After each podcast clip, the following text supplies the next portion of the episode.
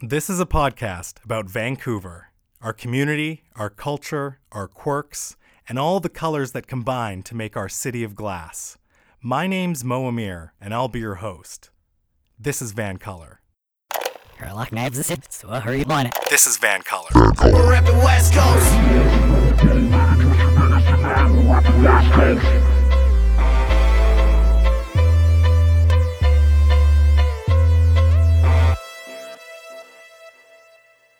There is no way that we can talk about Vancouver without talking about housing. Earlier this year, the Royal Bank of Canada quietly reported that housing costs in Metro Vancouver have reached, quote, the worst affordability levels ever recorded anywhere in Canada, unquote. We're in a situation where home sales are falling and construction is increasing well beyond population growth, but home prices continue to rise and reach new record highs. Make no bones about it, we need prioritized, prompt, and powerful leadership on housing in this city. Previous political administrations have failed us. That's why so many elected municipal officials in Metro Vancouver, including 9 mayors, are not seeking re-election.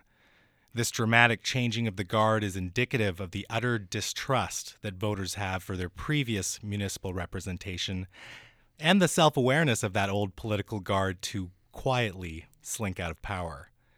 Today on This is Vancolor, I'm joined by urban design professional, city planner, community activist, and very possibly the next mayor of Vancouver, Patrick Condon.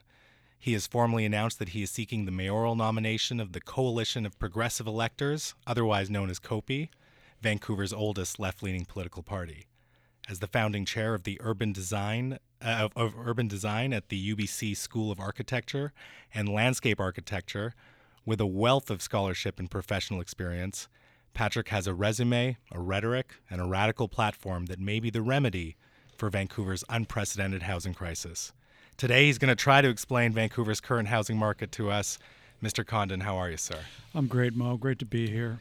Well, thank you for taking the time to be here. Sure. I really appreciate it. You know, on the first episode, the topic was dating in Vancouver, and now in the second episode, we're going to talk about housing in Vancouver. Well, you kind of need both in most circumstances. So in true millennial fashion, right. You know, we're keeping our priorities right, straight. Exactly. I want to start right at the beginning, because everyone uses this word crisis. But what does it mean? Specifically, what metrics make a housing crisis, and how is Vancouver in a housing crisis per those metrics? Well, it's describable in terms of people's experience. For example, I was talking to a very successful entrepreneur in the city, and not talking out of school here. He makes about $200,000 a year, and he's renting, and he's got 3 kids, and he figures out he can't buy a house of any kind. Yeah, that's suitable. Now that's at the top 10% of Canadian incomes. The average income here is $74,000. Family income is $74,000. So with average incomes, you don't have any chance at all of owning a home, and even renting a home that's suitable for a family would consume more than 50% of your income. So that is a crisis. No other city in North America has it this bad. San Francisco and New York, you know, they're bad, but they're not this bad. So that's what constitutes a crisis. And of course, at the lowest end of the scale, if you're only making, you know, $22,000 or below. Or my college graduates with master's degrees, they're making $40,000. You know, forget about it. I talk to my students. I teach a very large lecture class, and you know, every year I ask them. I've gotten in the habit of asking them, "All right, how many of you think you're going to be able to afford to buy or rent a home in Vancouver and live here, you know, for your careers?" Fewer and fewer hands go up every year until last year there was only a couple of hands went up, and I pointed to one of them and I says, "Well, what job do you think you're going to get that'll let you afford to, you know, stay in Vancouver?" And of course the guy goes, "Real estate." Smart guy. Yeah. And I guess that's the question. You know, this trend has just continued, and it continues, and it continues. So if we continue on this path and keep the status quo, what does it mean for people who live and work in this city? Well, it means that they have to move out. It means that they have to move further and further away out to, you know, out to the Langleys and beyond, in order to find anything that they can afford, and they're in a car, 2.5 hours a day. Our infrastructure gets stretched to the breaking point. Finally, they get frustrated and they move to, Regina. And a lot of people actually are doing that. Yeah. Prince Edward Island, you buy a house there for $150,000. So, mm-hmm. Cash out your check. Wouldn't that have an effect on businesses as well? So if you're a business trying to attract young talent, but all your young talent's, 40 kilometers away, you have to pay them quite a bit to entice them to make that commute, right? Absolutely. There was an article in the paper yesterday about high-tech companies they want to move into the False Creek Flats, but they want to put housing above their offices because they can't figure out any other way that they can get employees to live here. Yeah, interesting. And the related aspect of this is, we don't just have a housing problem, we have a wages problem. Yeah. We have the lowest wages in Canada, and way lower than any global city in North America. People with the same education and same entry level into the high-tech market in San Francisco make the equivalent of at least twice as much in real dollars than our graduates here. Interesting. So Vancouver is very peculiar, and that's why that bank report was so compelling, is that the wages are low, mm-hmm. and the cost of housing is high. How does that make sense? It doesn't. It doesn't. Wages are supposed to match housing, but in this case it doesn't. And I think that's just it, is that intuitively people can recognize that there is something wrong here, and they have recognized that for years. You see empty condos in Coal Harbor. You see the difficulty in just finding a rental unit. There's more density, more construction, skyrocketing home prices, but year to year you're looking at your paycheck and it's not going up by that much. It's not. Well, that's because it has nothing to do with wages at all. Absolutely. It has only to do with the asset value of the commodity known as Vancouver real estate. And that's my next question. So in a very I know it's not a simple topic, but in a way for the layman to understand, including myself, how did this happen? What caused this housing crisis? It's global, and Vancouver was unlucky enough to be at the very epicenter of this global financial hurricane. Vancouver, as we all know, attractive place, the mountains, the air is clean. And if you look, if you Google the question, where can I get the best return on my investment at over 5% a year for the last 100 years, Vancouver comes up. Better than stocks, better than almost anything. Right. And it's made even worse by the fact that we have a world that is awash in cash right now because the 1% are controlling more and more of the global economy. And they don't have very many places, they think, to put that kind of money. And they're looking for safe and secure and lucrative in terms of how much value it will return investments, and it has a name, and it's called global asset inflation. And Vancouver happens to be the place where that asset inflation is going up higher and higher. By asset inflation, I'm talking about real estate, stocks, bonds, and precious metals, and maybe now Bitcoin. Mm-hmm. But consequently, Vancouver's real estate is no longer homes; it's just an investment. And it's not just international capital that does that. It's people who live here who have a few $1 million who say, well, might as well buy a condo and maybe park my kid in there for a while. It's complicated. It's not all from Asia. There's some from Asia, but it's really people who have enough money to think about where to put that money, and Vancouver real estate looks like a really great thing to put it into.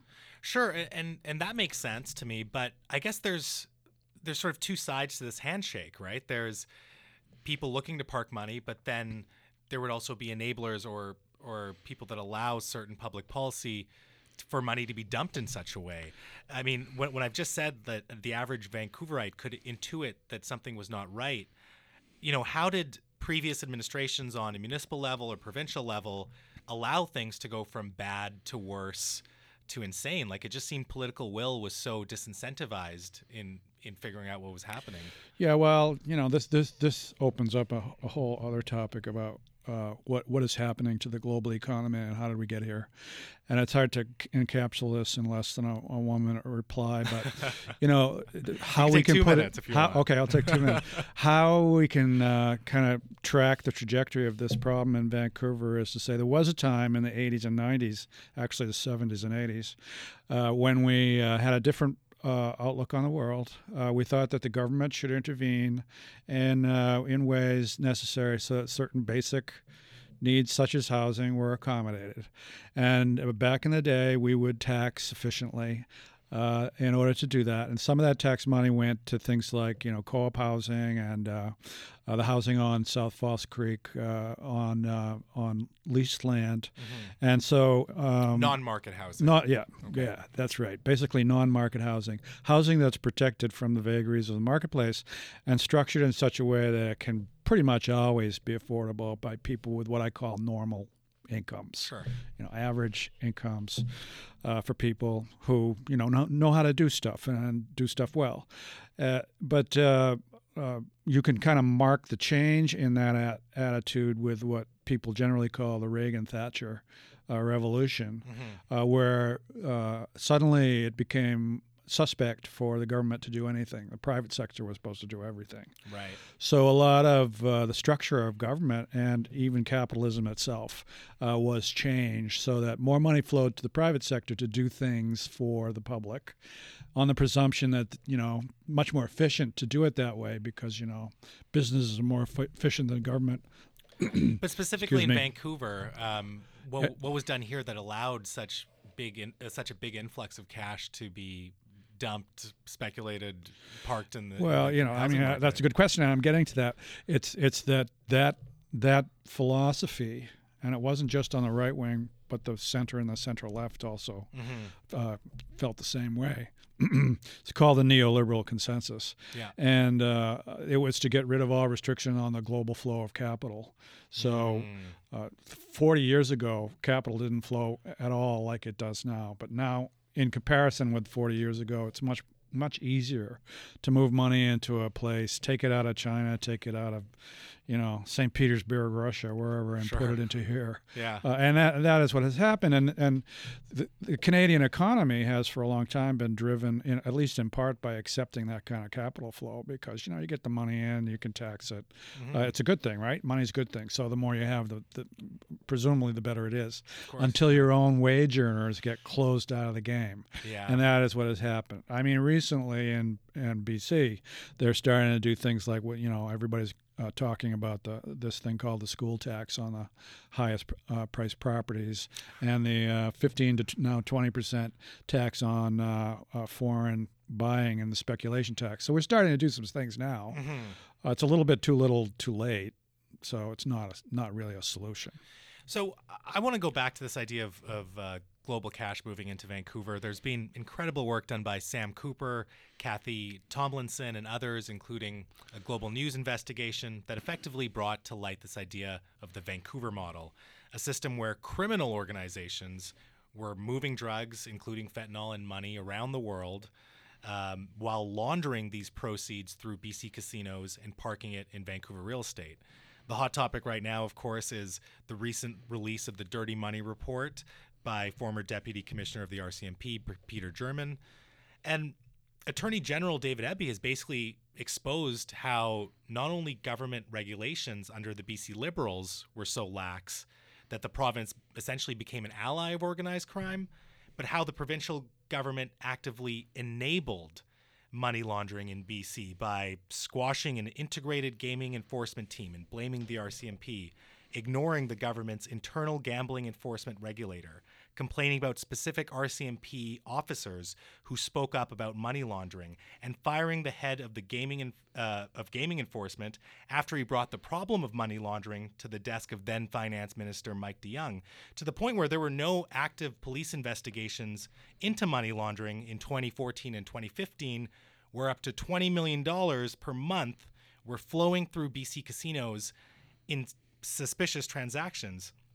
So in my opinion, the report shows that the BC Liberal government was not only stupid in terms of following an ideology of free global cash flow, but they some of them were complicit in making BC, specifically Vancouver, the world's easiest laundromat. Yeah. And what makes all of this more concerning is that when you look at this model, it's fueled the two biggest crises in Vancouver right now: housing, where laundered money was often parked, and opioids, where a lot of this cash was originating from. But I'm almost curious, like on a micro level, when it comes to developers, real estate marketers who were marketing properties in different countries, and municipal governments, are we to believe that all these players in Vancouver were just naive and simply unaware as to what was going on when you had staggeringly abnormal amounts of cash and capital coming into this city? Some of them were unaware. Some of them were complicit. But it operates as a system. You know, it's an entire global system of how money moves around. I mean, Russian President Putin and his oligarchs, we really have a system where you can't tell the criminals from the capitalists anymore. I don't want to get too political here. You can get as political as you want. You're running for office, sir. You were allowed to get political. I don't know how far to go. But I think the bigger point here is we kind of need if I'm an admirer of Bernie Sanders, he always talks about we need a political revolution, mm-hmm. and in Vancouver we need a political revolution. We need to understand that we're in the grip of forces that are huge, and some of those people in that, call it a nefarious cabal, if you will, mm-hmm. are complicit, and some are just naive, and some are just trying to make a buck and doing it very well and getting rich. But that's not really serving the people in the city, and particularly young people and people of a millennial generation. The people I teach up at UBC, it's not serving their interests at all. So the way I put it is, we're up against great forces. What can we do? Not everything, but one thing I think we can do is buy back the land of this city, mm-hmm. and use the money that's flowing into the city to buy back that land. That's why I talk a lot about non-market housing. Basically what that is the city is in a position to tax the money coming in, most of it through development, and the high-end houses that are attracting the money of these oligarchs or nice people. I don't know. Doesn't matter. They're rich, and they can afford it. So to capture an appropriate amount of the money coming into development and high-end properties, and take that money and use it to buy back land, and then once we have that land, put buildings on that land. We protect that land from the vagaries of the market by keeping it at public hands. Mm-hmm. It can be nonprofit corporations, it can be churches, it can be the city, it can be a lot of things, but keep it in public hands, deed restricted so it's not to be sold forever. And the land of this city, 50% of it is my target eventually. Wow. 50% of the land and 50% of the housing would be on land and in buildings that are protected from the ups and downs of the marketplace and always held affordably in proportion to the wages that people are paid in this region. Mm-hmm. And that brings me to the meat of this conversation of why you're running and what your solutions are for this crisis that you're obviously very passionate about. You've talked about non-market housing. What about market housing? I believe you make a distinction between a land assembly strategy and a hiving strategy, and I was wondering which do you promote or which do you see Vancouver should take? There's two approaches. So 50% of it is non-market. The other 50% of it is market, but we still have to get our people into the market side too. So. Mm-hmm. It may be a little bit hard to describe. I wish I'd have drawing, but this is radio, so I can't do the drawing. But yeah, if you look at a parcel, and I'll try to be brief on this one. Sure. If you look at a parcel in the city of Vancouver, most of them are 3,000 square feet. A square foot of dirt costs about $1,000 now. Wow. So okay. You can't really afford 3,000 square feet. So you have to divide that 3,000 square feet up between you and 4 or 5 or 6 other families in order for it to make sense. So if you look at the so-called single-family areas of the cities, which aren't really single families because they've all been rezoned for 3 families now, so they're really triplex long parcels now. But anyway, people think of them as single-family lots. The only way to make the economics work when you compare it to the $74,000 average income is to split it up into basically 5 condo units or condo apartments or all apartments or something like that. The point is it has to be 5 rather than 2 or 1. And then it starts to work when you acquire the land for $1.5 million. Now, my numbers go off the chart if the property continues to boost up to $2.5 or $3 million. And in some parts of the city, that's already happened. Fortunately, in some parts of the city, you can still get a parcel for about $1 million. The point to make here, though, is that's only for the people who make 50% of the median wage, who make average incomes and above. Right. So that's okay, you know. And a lot of people are going to want to get equity, right? Absolutely. The thing that's disadvantageous about the non-market side of it is when you go into it, in most cases, you get some equity, but not as much as you're not going to hit a huge payday. So if you're in a co-op or if you're in like the condominiums down on South False Creek, which you can buy or sell, but because you don't own the land, the increase in the value of that doesn't go up astronomically. Right. If people look at their tax bill as people who own homes, you look and you say part of it is the building. The building's usually worth, it might be $150,000 or something like that. And then the land under it is $1.5 million. So, the value of your home is actually wrapped up in the land. So anyway, to circle back to the idea of non-market housing, what makes it affordable is you don't get the equity value of that land.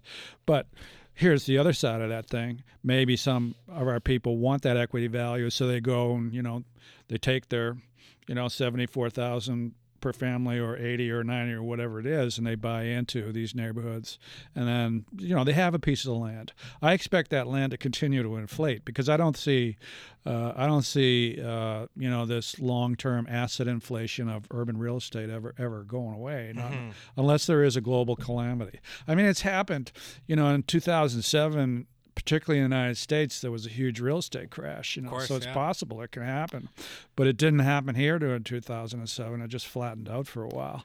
And even in Europe, where they had, their banks went down under. It wasn't real estate that drove them down. Anyway, the point being, it doesn't look like real estate's going to go down. So, some people want to buy in and to clarify, that's not your purpose. You're not, because that accusation gets tossed around quite a bit of, if X person comes in power, if this person comes in power, all the equity that's saved up in your home or all the equity that's appreciated is going to go. Yeah, thank you for pointing that out, right? I mean, so my approach is a mixed approach. I'm trying to figure out how people your age, under 40, are going to be able to, live here during this next 20-year period and have kids here. Because if we can't figure that out, you're going to have this is going to become the Monaco of North America. Right. It's just going to be a place to park your cash and come on vacation a couple times in your life. That's nice, but it's not going to be. It's not nice for people who live here or want to live here. Right, right. It's just not nice. Yeah. On the topic of non-market housing, how common is it in other municipalities? And I don't necessarily mean Canada, but globally, or cities that you can compare to Vancouver. I believe you talk about Vienna a lot and the plan that they had. Is this a common thing, or pretty common? Is it? Yeah, and I look at Vienna because the parallels are very noticeable between Vancouver and Vienna. They both start with V, they have other parallels as well. But they started quite a while ago when they had a severe housing crunch, actually right after World War I. And they had people sleeping 4 to a bed and spending all of their income on housing. I sort of want to digress into the idea of Henry George, who spent a lot of his life talking about why this phenomenon occurs, why over time land ends up capturing all the value of the work that people do to make a city great. That's basically what's happening here, is all that work we're all doing is all going into land value. Maybe if we have time, we'll come back to that. But I'll talk about Vienna for a minute. So they had a similar situation where the landlords, literally, they were lords and only they could vote. So they really were lords, and they lorded it over the workers. And the workers had no power. They had no vote. And so consequently, the landlords ended up with all the money, and the workers ended up with none. But they had a political shift, and maybe we're in the midst of a political shift right now. And the city government decided that they were going to actually fix this problem in a couple of ways. One, they put rent control on right away, and I'm in favor of a rent freeze for this city. You know, we have to do something Monday, and a rent freeze is a good thing to do. But what they also did was to tax high-end homes at the same high-end real estate property, which is basically a tax on land, mm-hmm. At a progressive and a high level. And they took all that money and they put it into starting a massive campaign to acquire existing apartment buildings or build their own and turn them into non-market housing. Okay. So the buildings could often be exactly the same ones, but the land that they sat on would be in public hands now. Gotcha. And that would lower the prices. And the neat thing about this whole trick, which I love and I hope the people listening love too, is that by raising the tax on development and on high-end properties, they ended up fortuitously lowering the value of the land underneath that private property. Development land in this city is enormously expensive, and if you ever breathe the idea that it's going to be okay to put a tower on, sometimes it goes up by a factor of 10. So that's, right, of course, that's land speculation. Yeah. They quashed the land speculation because the tax structure was such that it reduced the strength of that speculative pressure. Mm-hmm. So the city was able, therefore, by taxing in the first place appropriately and strategically, basically on land, to lower the price of land and take the money that was gained by that tax and turn around and buy land at a lower price. You get it? Right. Yeah. Yeah. Interesting. Okay. Yeah. So now I do want to get to the election as well. Okay. And I appreciate the solutions that you've offered. Is it fair to call you an interventionist, a government interventionist? Yeah, totally. I mean, and you can call me a democratic socialist if you want. You know, I won't be scared by it. But yeah, here's the deal. Yeah. If this market doesn't demand government intervention, or call it public intervention, you know, to intervene in the market, which is completely broken and out of control, mm-hmm. I don't know what situation does call for it, right? Sure. I mean, I think that's fair. A roof over your head is very fundamental. And we're not saying, we're going to take anybody's home away or anything like that. I'm not a communist. Yeah. But to intervene in the marketplace such that we understand that the flow of money into this in the city is in real estate is going in a direction which is foreclosing the possibility of our people getting homes, mm-hmm. and also understand that we have appropriate legal mechanisms, largely taxation mechanisms, that can be used to redirect that flow and to capitalize on that flow to secure permanently affordable homes for people who live and work here, mm-hmm. and their families. I think it's irresponsible not to do that.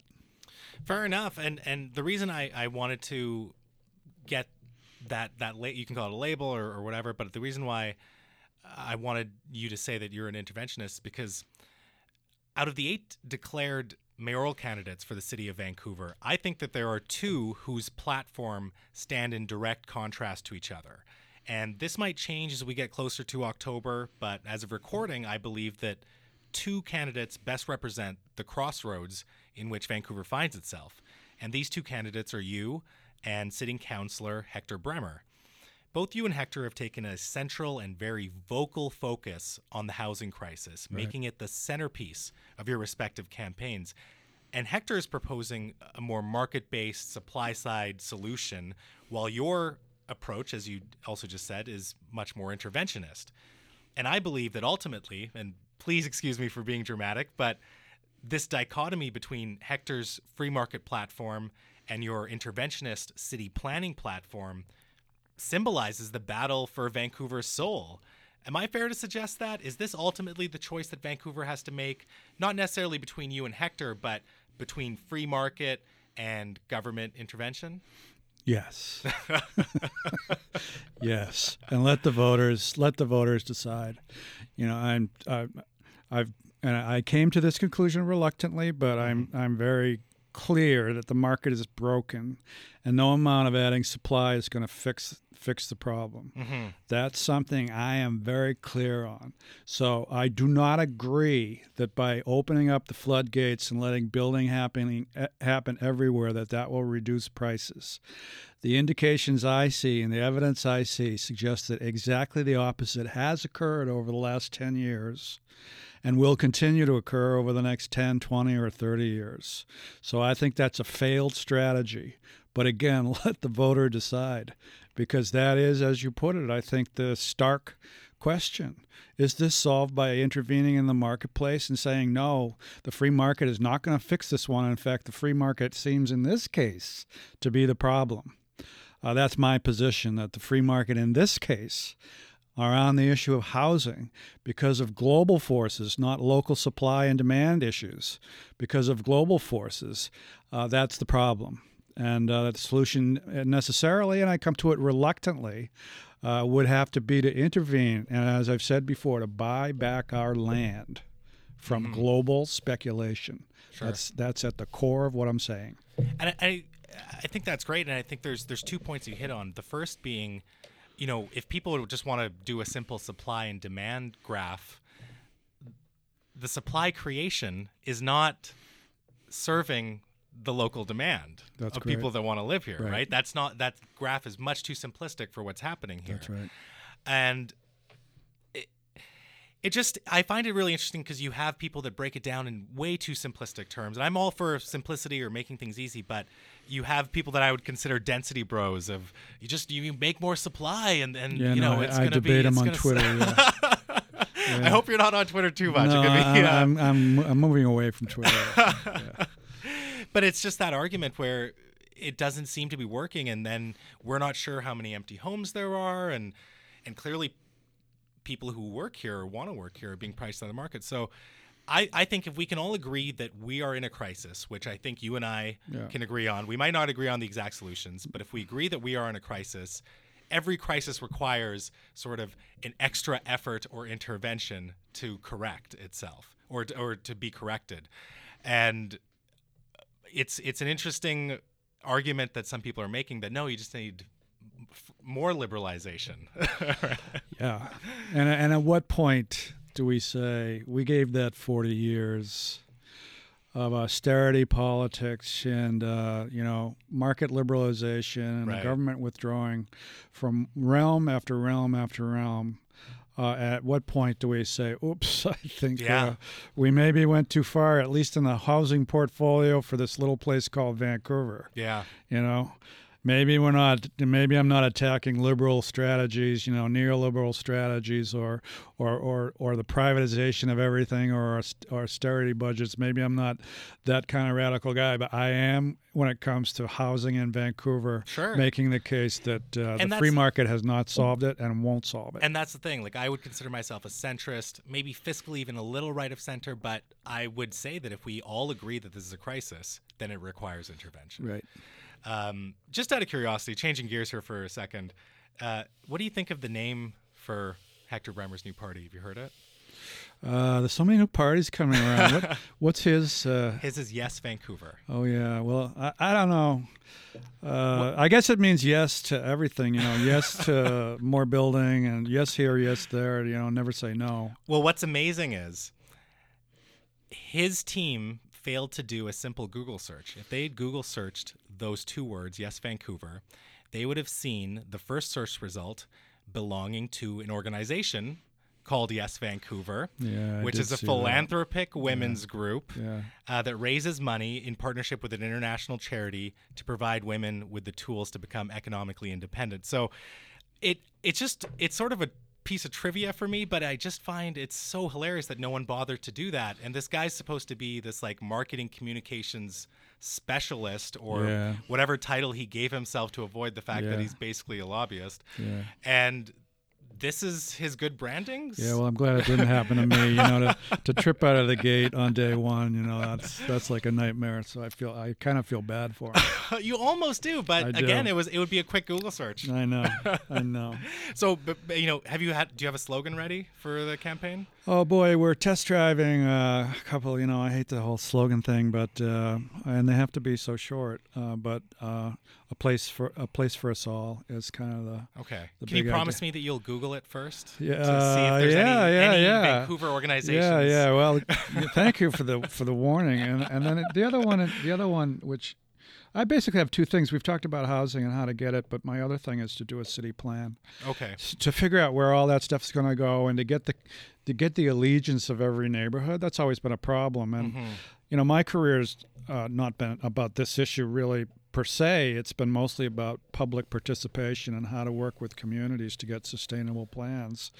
Housing affordability being a key part of it, but there's other things like transportation, ecological protection, and so forth. Can you explain what that is? What is a city plan? And you've said that Vancouver actually doesn't have one. Yeah, I know. It surprises people. People think, you're crazy, because they got all kinds of plans. You know, I was talking I had to go to a meeting about a plan for Marpole. You know, we have plans, but we don't have a city plan. And very few people really understand that. Mm-hmm. And people with long memories, too, they say, well, we actually had this thing called city plan, and the council approved it.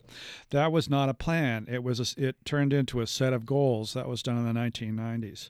Okay. Gotcha, okay. Here's the short story. I've got this one memorized. We got about 5 minutes. Yeah. Okay, good. I'll give it. But a little less, because I have one more question. I'll put two minutes into this. Sure. So every other city in the Lower Mainland has to have a plan. They're forced by law to have a plan. Vancouver is not, because we're a charter city. So the rules the provincial rules regulating us are different. Our charter predated everybody else's. And Vancouver and Victoria. Yeah, Vancouver and Victoria. Okay. And among the things enumerated that you had to do as a city, a plan was not one of them. So we don't have to have a plan, and we've never therefore had a plan. What is a plan? A plan is a legally binding, in my view, document as expressed in the zoning map, which shows the different colors that says what you can do on your block and what you can't. Each color and number has a bylaw attached to it that says, okay, you can do 2 stories but not 10. You have to have a 5-foot setback. Here's the density, floor surface ratio called FSR. This is very wonky, but you know, the density of the building can only be X and Y. The reason why, and this is the last minute of this explanation, I guess, sure. The reason why this is a problem is because in the absence of a plan, we actually have a binding zoning map, but it's not been updated since the 1970s. In the absence of a plan and an updated zoning bylaw, everything that happens in the city is done by special exception. It's called a zoning change and a comprehensive development plan. So that's what people go completely crazy when, you know, there's a big building that goes up in your neighborhood and everybody, and then it goes in front of council, because the council has to actually authorize the zone change. Gotcha. And in the context of that, the city extracts a tax called the community amenity contribution, notably.